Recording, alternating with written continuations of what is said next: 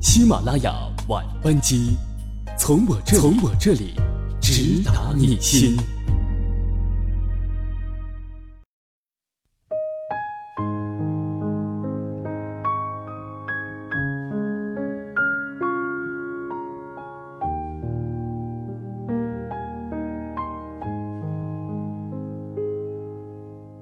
各位晚上好，欢迎各位在每周三晚上九点到九点三十分准时收听我们的喜马拉雅晚班机，我是阿迟。今天要和大家分享的文章叫做《对不起，我们还没那么熟》。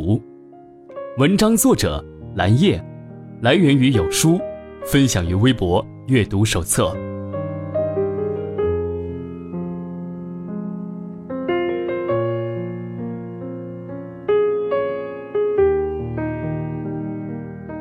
我的朋友出门散步，遇上了一个邻居，他呢是妈妈级的那辈人，因此呢随意搭话聊了几句。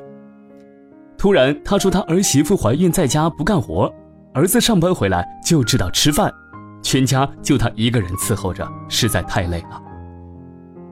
说到这里的时候，我的朋友觉得他挺伟大的，虽然不了解他什么情况，但是心里还是挺同情他的。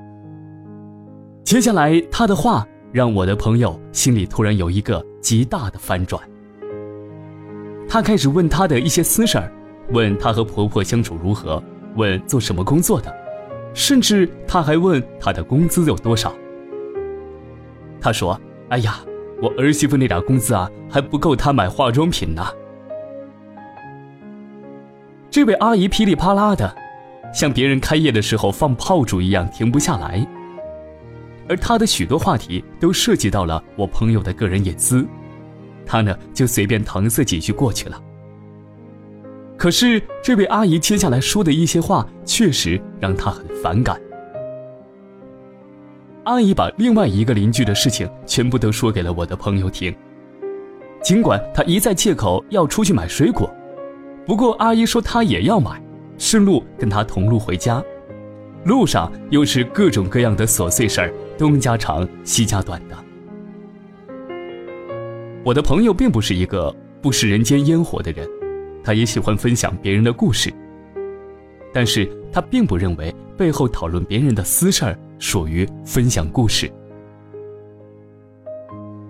首先，私底下议论别人就是不道德的事情。其次，朋友和这位阿姨并没有那么熟。还不到可以分享私事的程度。另外，他可以把别人的私事说给自己听，那么自己的私事他也会说给别人听。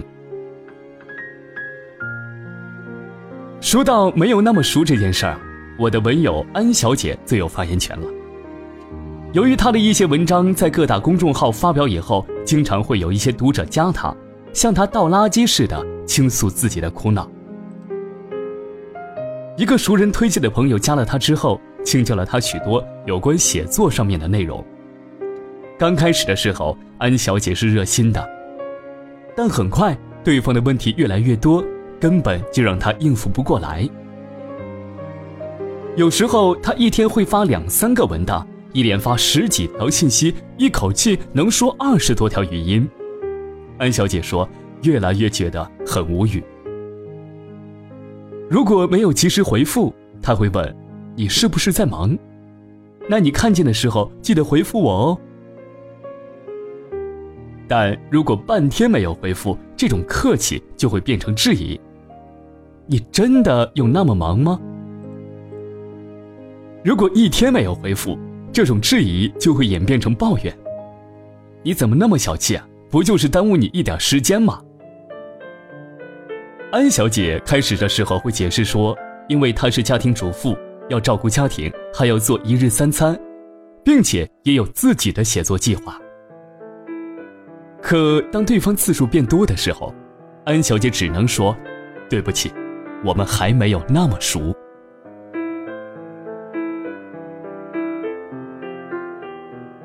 不是你有别人的微信号或者联系方式就可以随意打扰别人，况且。别人的时间也很珍贵。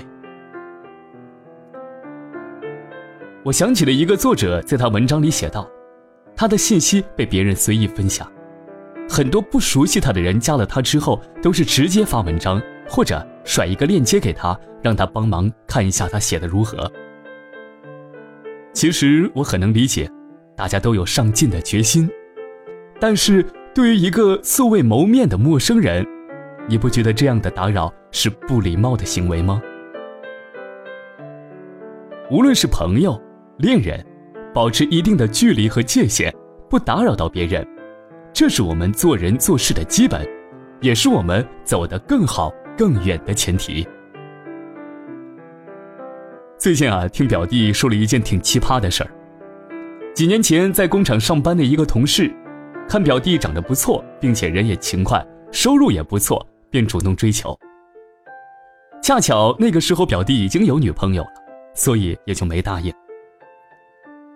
五年后，表弟早已经和女朋友分手了，再次见到之前曾经追求过他的同事，几次三番的约他吃饭，并且经常主动找表弟聊天儿。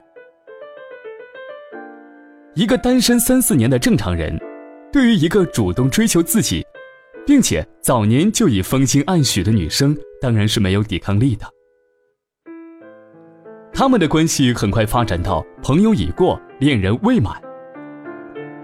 这时，女孩突然问：“你有积蓄吗？”表弟便把自己的情况告诉了他。他开玩笑的说：“那你以后要把一半的积蓄要交给我来打理哦。”后来，他的手机没有话费了，来找表弟，吃饭找表弟，几日之后又借了五千块钱。很快，他的母亲患病，管表弟借了五万块钱。这时，尚在理智的表弟说：“对不起，我们还没有那么熟。”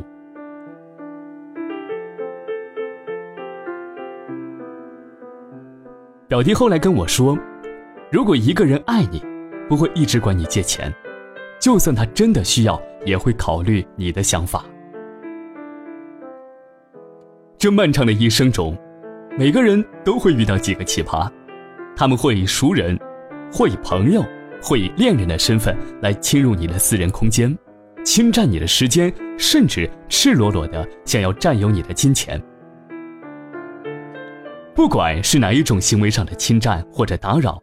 都是对我们的不尊重，我们也不必做那些吃力不讨好的事儿去满足别人。人与人之间最好的关系还是要保持一定的界限。请回答一九八八中说，所谓的界限就是到那里为止的意思。你不随意侵入别人的空间，别人也不随意打扰你的时间，如此。我们都能够在相对的时间和空间内享受各自的精彩。生活中，我们主动做一个有界限感的人，不随意打扰别人；同时，对那些没有界限的打扰到我们的人，我们也可以直接甩给他们一句：“对不起，我们还没有那么熟。”